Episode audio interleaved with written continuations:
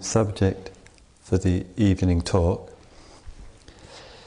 is seeing into the nature of things.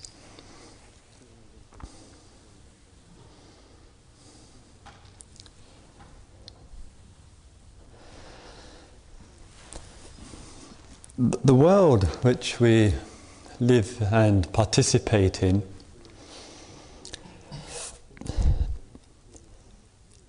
is not as it appears to be. And so, in the viewing of this world, both in its particular and in its totality, there is an exploration of it which has importance in exploring and finding out the way things are. And what I mean by that is that frequently our world is such that we rather move between two poles, and these the two poles of attachment and aversion. The attachment and the vers- aversion which we experience can be, of course, towards one particular object, and we experience the mind changing in our contact with that particular object, or towards varying objects. And so we see at times in our living experience that there is this movement of our mind, there is some degree of attention to something at work, and within what we are giving attention to, we formulate our perceptions, our experiences, and the various assumptions and conclusions which accompany it. And this, through this process, we familiarize ourselves. We familiarize, ourselves with life and the processes of life, and we see too that there are varying degrees of intensity which we have to that which we cling to, and one of the things, or attached to, and one of the things which we notice with, with regard to that, that an event can take place and the reaction to it far outweighs the event.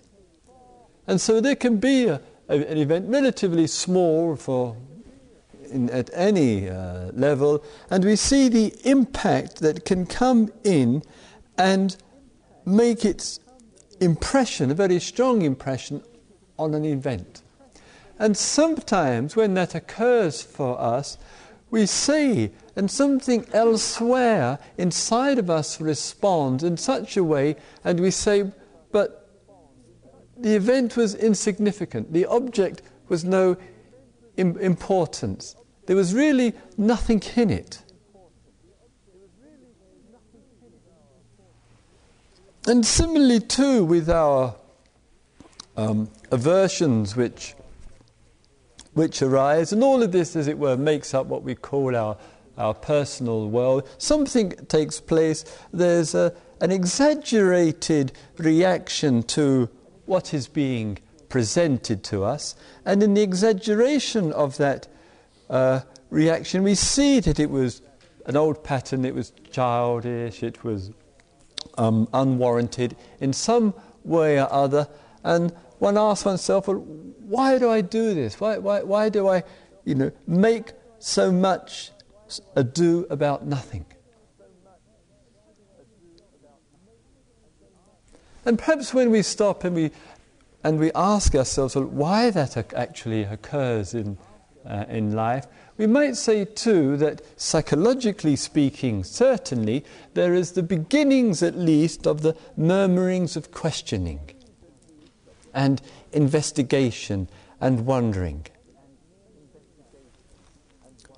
And that may bring us, as we have talked before, that may bring us into varying fields of exploration, and we might say that a, a motive for that is to be less burdened by the past and the way that, as it were, impacts, and to see more clearly the way things actually are. And as we get more clear in terms of seeing things actually as they are, one of the things which does take place, inwardly speaking, that this division in our mind between our personal world, which is very much made up of our attachments and our aversions, that makes up the personal world, nothing else. That, that this personal world which is made up and the world outside of it, which we have no real interest in, which we say doesn't concern us at all, that separation in the mind begins to lose its reality. And, and, so you and I have noticed in times and in periods of our life that we're very much wrapped around our attachments and aversions. That's all that counts, and we can't see, as it were, beyond it. And correspondingly, we can't see what the thing is itself because of the impact of that attachment and aversion. So, we, in our exploration, it is to diffuse some of the influential power of those two forms of reaction in order to get to terms with what actually is, how things actually are, not from a theoretical or abstract or philosophical level, but from a direct experiential one.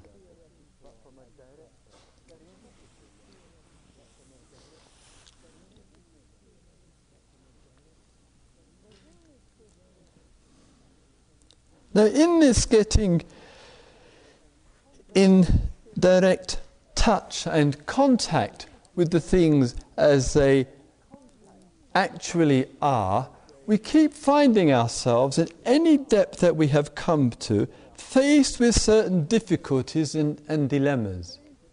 And one of them is the very intimacy, let us say, which the world ha- which the mind has with the world and the world has with the mind. So intimate is this uh, um, event or process that it can be quite hard to make a very hard and fast division between the two. But you and I have found in the course of our life and that we have got used to, and this is the pattern at a more subtle level, we have got used to making the separation. We have got used to thinking, believing, and functioning as though the world out there in front of one's eyes and ears and behind is in fact separate and independent from ourselves. And we find ourselves through attachment and aversion at su- subtle levels, living with this belief and this construction of mind as though it really was the truth.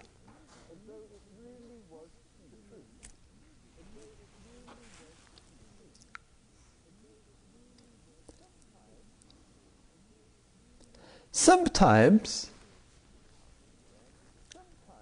through awareness and meditation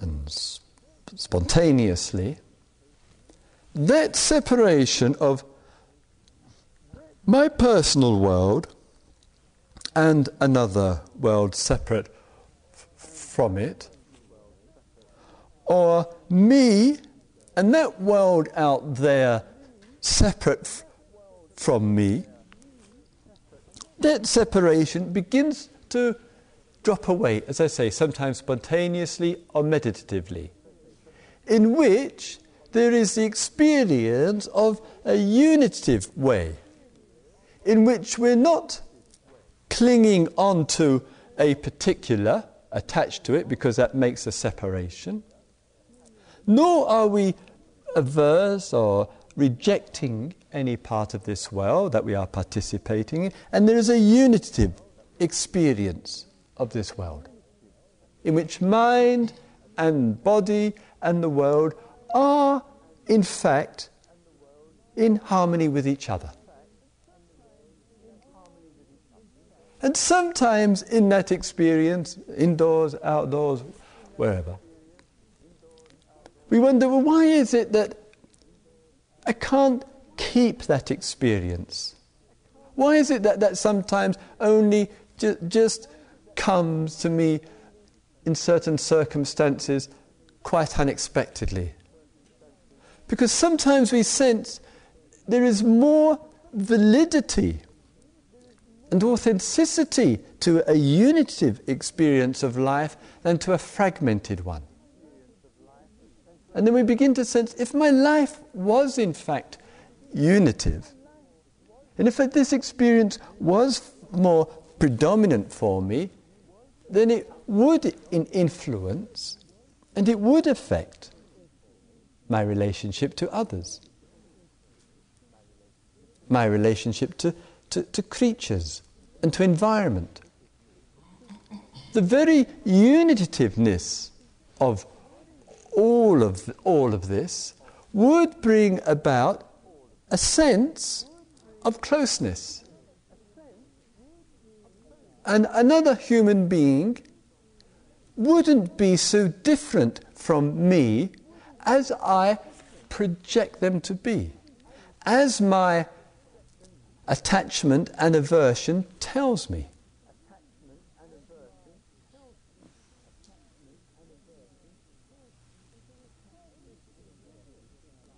And so we have this experience in life, owing to the levels of our mind and where we actually are right here and now in this, this world, of the mind experiencing the world as separate, divisive, fragmented, with all that takes place in that separation, and the world at another level, or deeper level, shall we say, of experiencing the world quite differently.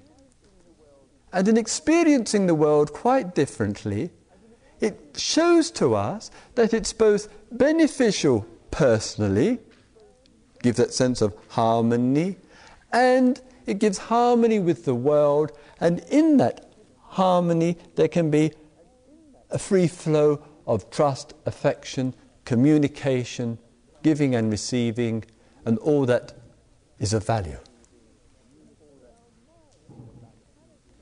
And so our mind and the character of our mind, to varying degrees, of course, along the whole spectrum of depth, goes between sometimes massive fragmentation and division to one of deep, if not profound, harmony.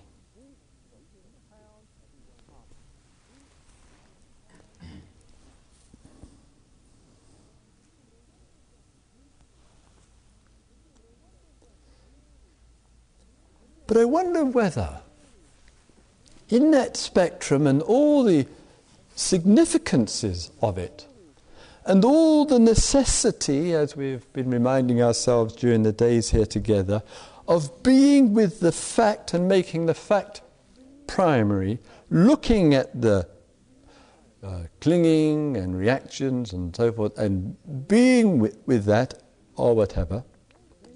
I wonder whether in the engagement in that way, even though there may be deepening towards a more harmonious and genuinely integrated existence, whether that can be considered in any way as some,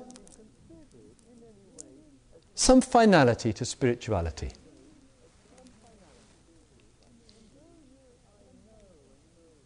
And though you and I know and know only too well how when we are, we are pent up or when we are agitated or confused or whatever, if, if one is a caring and thoughtful person, the whole heart wish is to be free of this condition. And therefore, to employ and explore the resources to be free of the condition of separation and all that is implied in it to one of harmony. Still, however, the world hasn't changed dramatically. It's still the world And in that, it's still the world in which, so to speak, our senses can give confirmation to our experience. When the, in other words, when the mind is moving, we, we, we feel this group against that group, and them against this, and this and that. All that separation that we know in ourselves involved in that in a partisan way. When it's towards greater unity and depth, in which the heart is present as well, our eyes and our ears can, in spite of what is presenting itself, can show, can reveal the sense of unity, the unity of the meditation hall, the unity of being in the nature. And there's a confirmation taking place in which experience inwardly is primary, and then to some extent it gets confirmed via our senses. And as I say, if we're caring people and sensitive sensitive people, the heart's wish must be towards unity and free from fragmentation.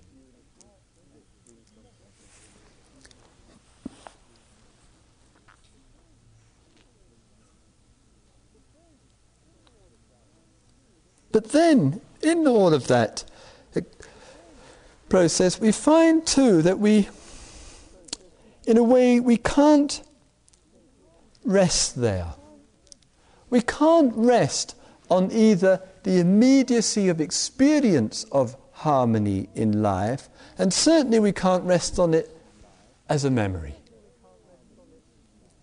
Because when the memory is clung to and identified with, we repeat the same process which we were so happy and glad to get out of, in which we attach ourselves to the memory of that very profound experience or sequence of experiences which we knew. And the more we attach to that memory of that wonderful experience or experiences or whatever, the more the mind will feel and experience aversion to what it's faced with.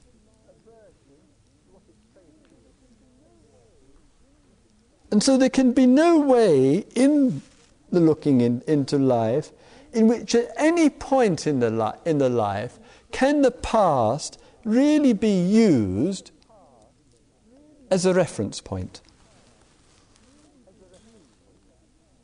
Because once you and I do that, in all the ways that, that we do that, we bring in massive amounts of subjectivity from that reference point to or with regard to what's happening in the present.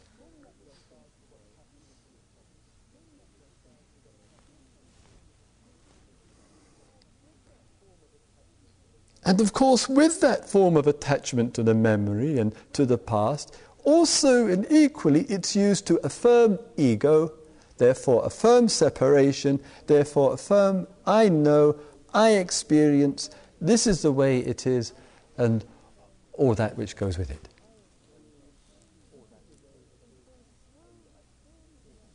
And so, though at varying levels within ourselves, the past, the pre- and uh, varying experiences and can be useful and uh, beneficial, it seems that as one goes deeper into life and deeper into the seeing, seeing the nature of things, we are being asked or we're exploring within ourselves the ways and means that we can keep letting go.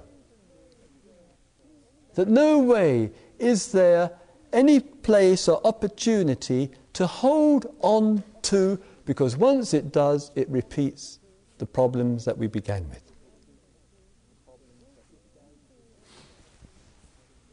Nothing whatsoever to be held onto anywhere.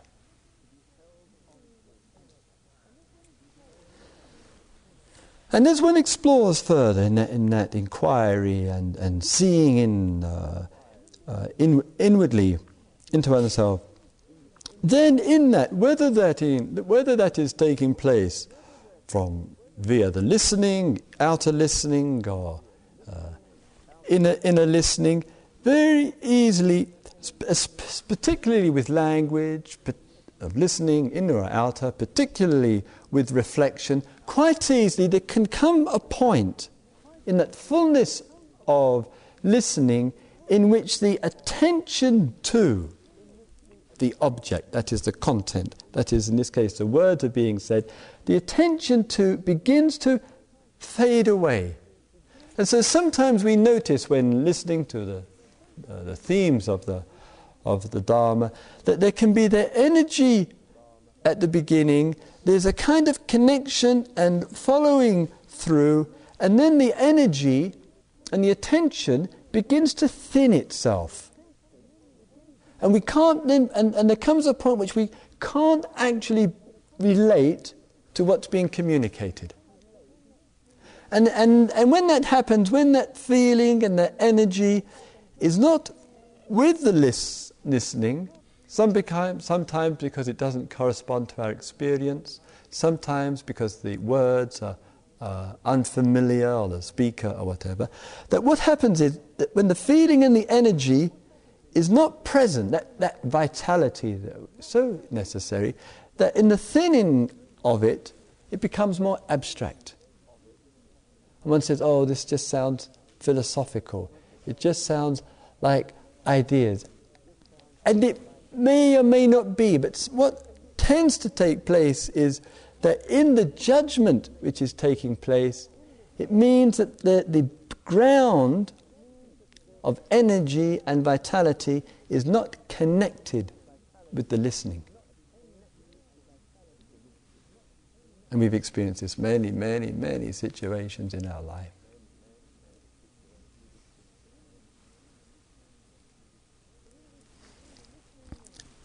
So in this, in the listening and the energy and the feeling factor which is which is there, all of it, as it were, is pointing. All the best that it can be, what the best in communication can be, is not something for itself, but it's pointing somewhere. And it's pointing somewhere very, very close at hand. Even in the unitive experience of harmony which is present there, still there is object. There is still contact. There is still the world which is present for us. And this world which is, pres- is present for us is affirmed through, as I mentioned, affirmed through our experiences and particularly, of course, through the senses. And in that, what occurs is that the world for us is a variety of objects. And we take objects with attention, and the attention posits the object. It, it doesn't create it, it establishes it, it fixes it. It makes it to be something, sentient or insentient. And in that positing, because of attention and the psychological uh, components, the world comes to be. All of it. Once one is established, and simultaneously everything is established. And the only difference being that when one particular is established, like a meditation object or an object of the sense thought, the attention is at that time limited to that object. There's just this object there. Experientially, and inferred in this world which we are living is all the other objects, because if there's one, there's the rest. And all of this, being affirmed through our senses, is confirmed through every interaction, every time we speak, every time we do something, Every time we open our eyes, ears, etc., we're confirming a world which is familiar to us with varying degrees of attraction and aversion, a world of objects.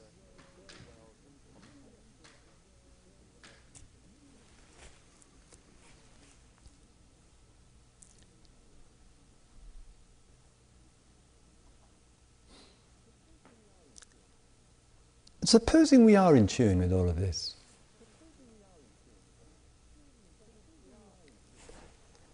That we, we are clearly in touch with this world.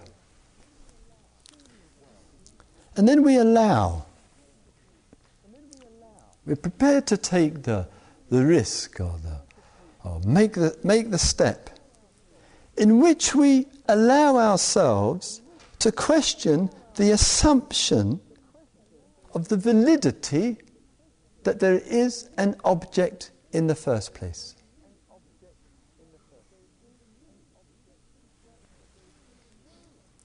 That though our senses and experiences and all that keep confirming a world of things and words to identify and particularize those things, we see all of that and we say to ourselves, I wonder, I just wonder whether that's a belief.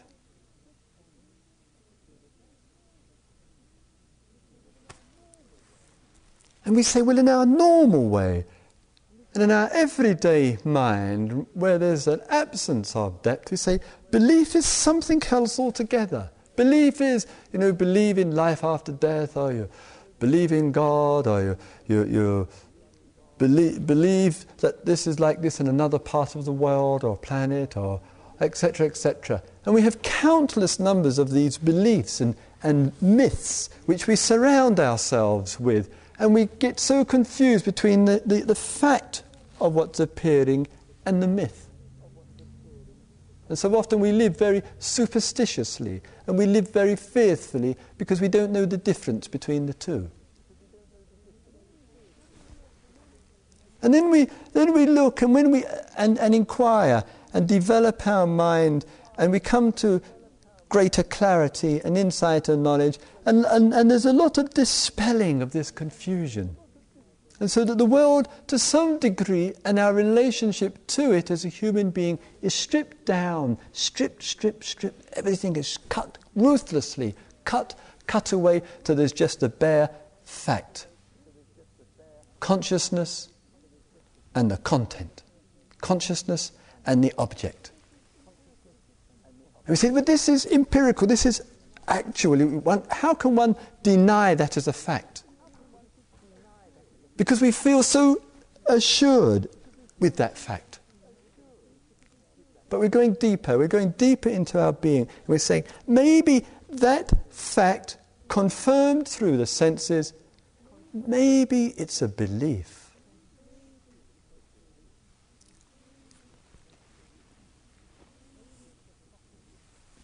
Maybe it's a supposition.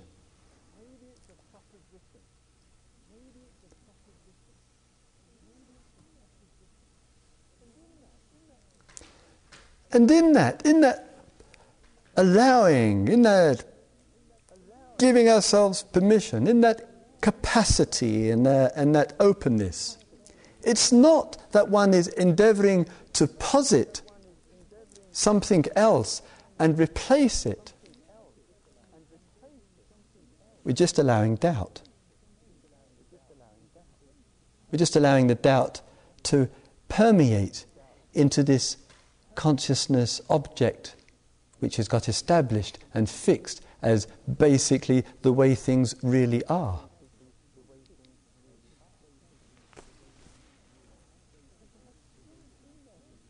And perhaps in, in that exploration, that itself begins, as it were, to permeate in such a way that the awareness, the light of awareness, and that accompanying doubt doesn't fix things.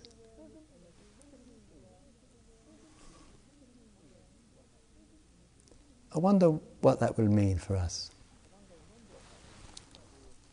I wonder if that will will actually lead anywhere.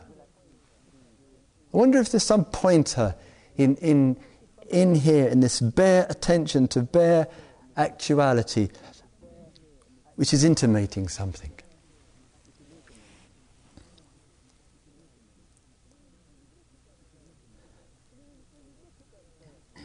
And when, when we look at that bare, shall we say, that bare fact, or perhaps even more precisely, that, that bare belief, there is in that that attention to, whether it's the two is to a particular or two is to the general, it's the same thing, that in that something is being confirmed again as an object.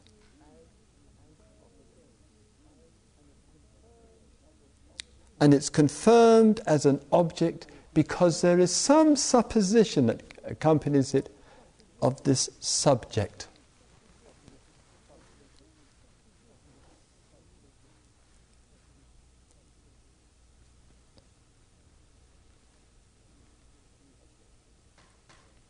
Any object which is presented, any object now which is being presented, gives the implication of some subject which is present there.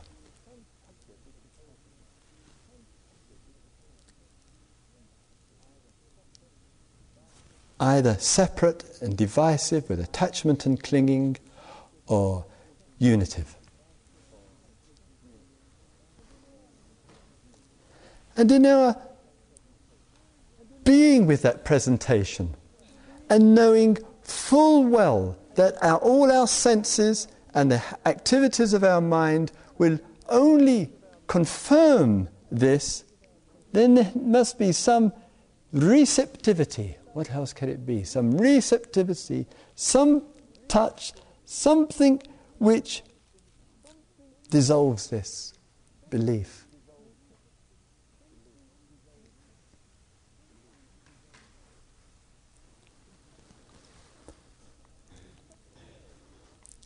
In such a way that the very concept, the very label, the very affirmation be- simply because of the patterns of the past, nothing else, that, that very um, labeling and confirmation is no longer present. And if it's no longer present as having any truth, it's simply a, a movement into this present time, then object is no more object.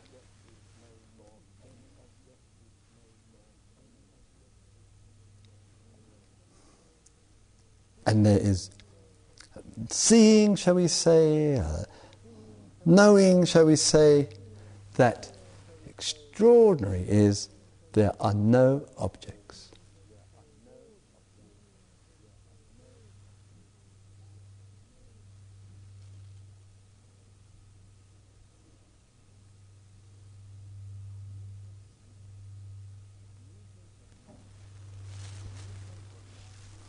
That movement of mind,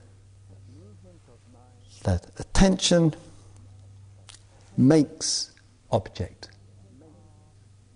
But there are, in reality, in true sublime reality, there are no objects.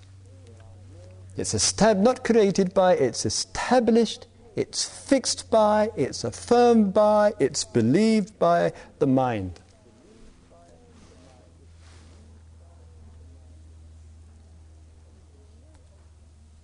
And if there are no objects,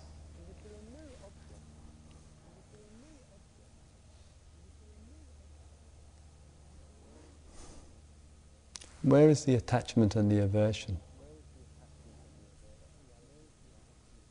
What reality can that have?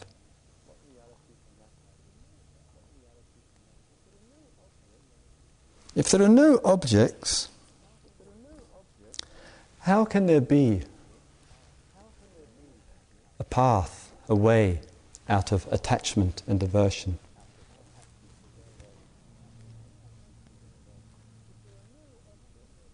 If there are no objects, how can there be going from some relative, ordinary reality to some transcendent reality?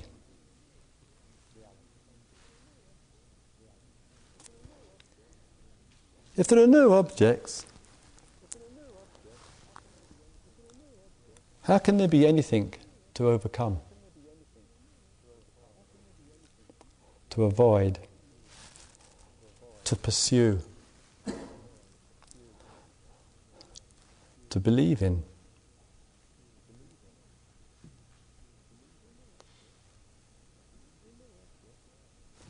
There are no objects, how can there be a world? How can there be mind body?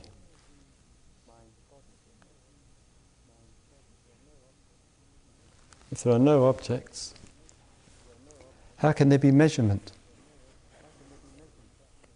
How can there be birth and death? How can there be coming and going? How can there be change?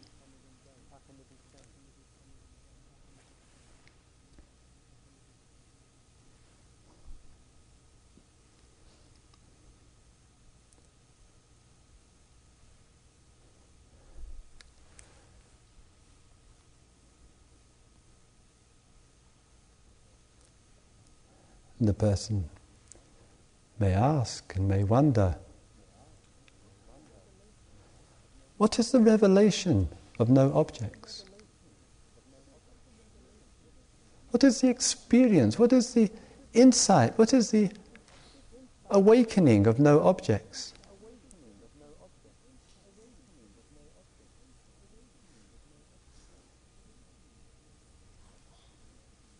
Sights, sounds, smells, tastes, touch, body, mind, consciousness.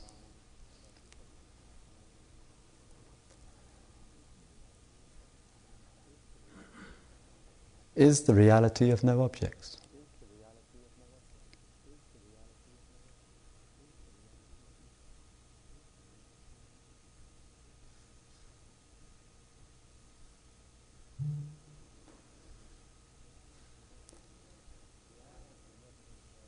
The eyes will never confirm this, nor will the ears, nose, tongue, taste. The birthless, the deathless, the immeasurable,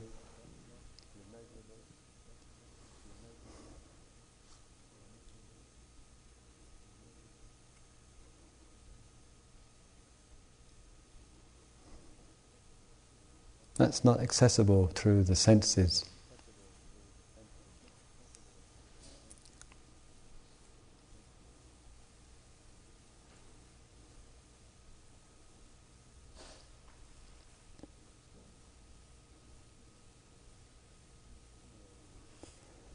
May all beings see into the nature of things.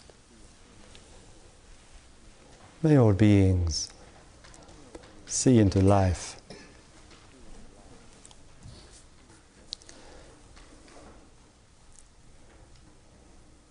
May all beings know that immeasurable.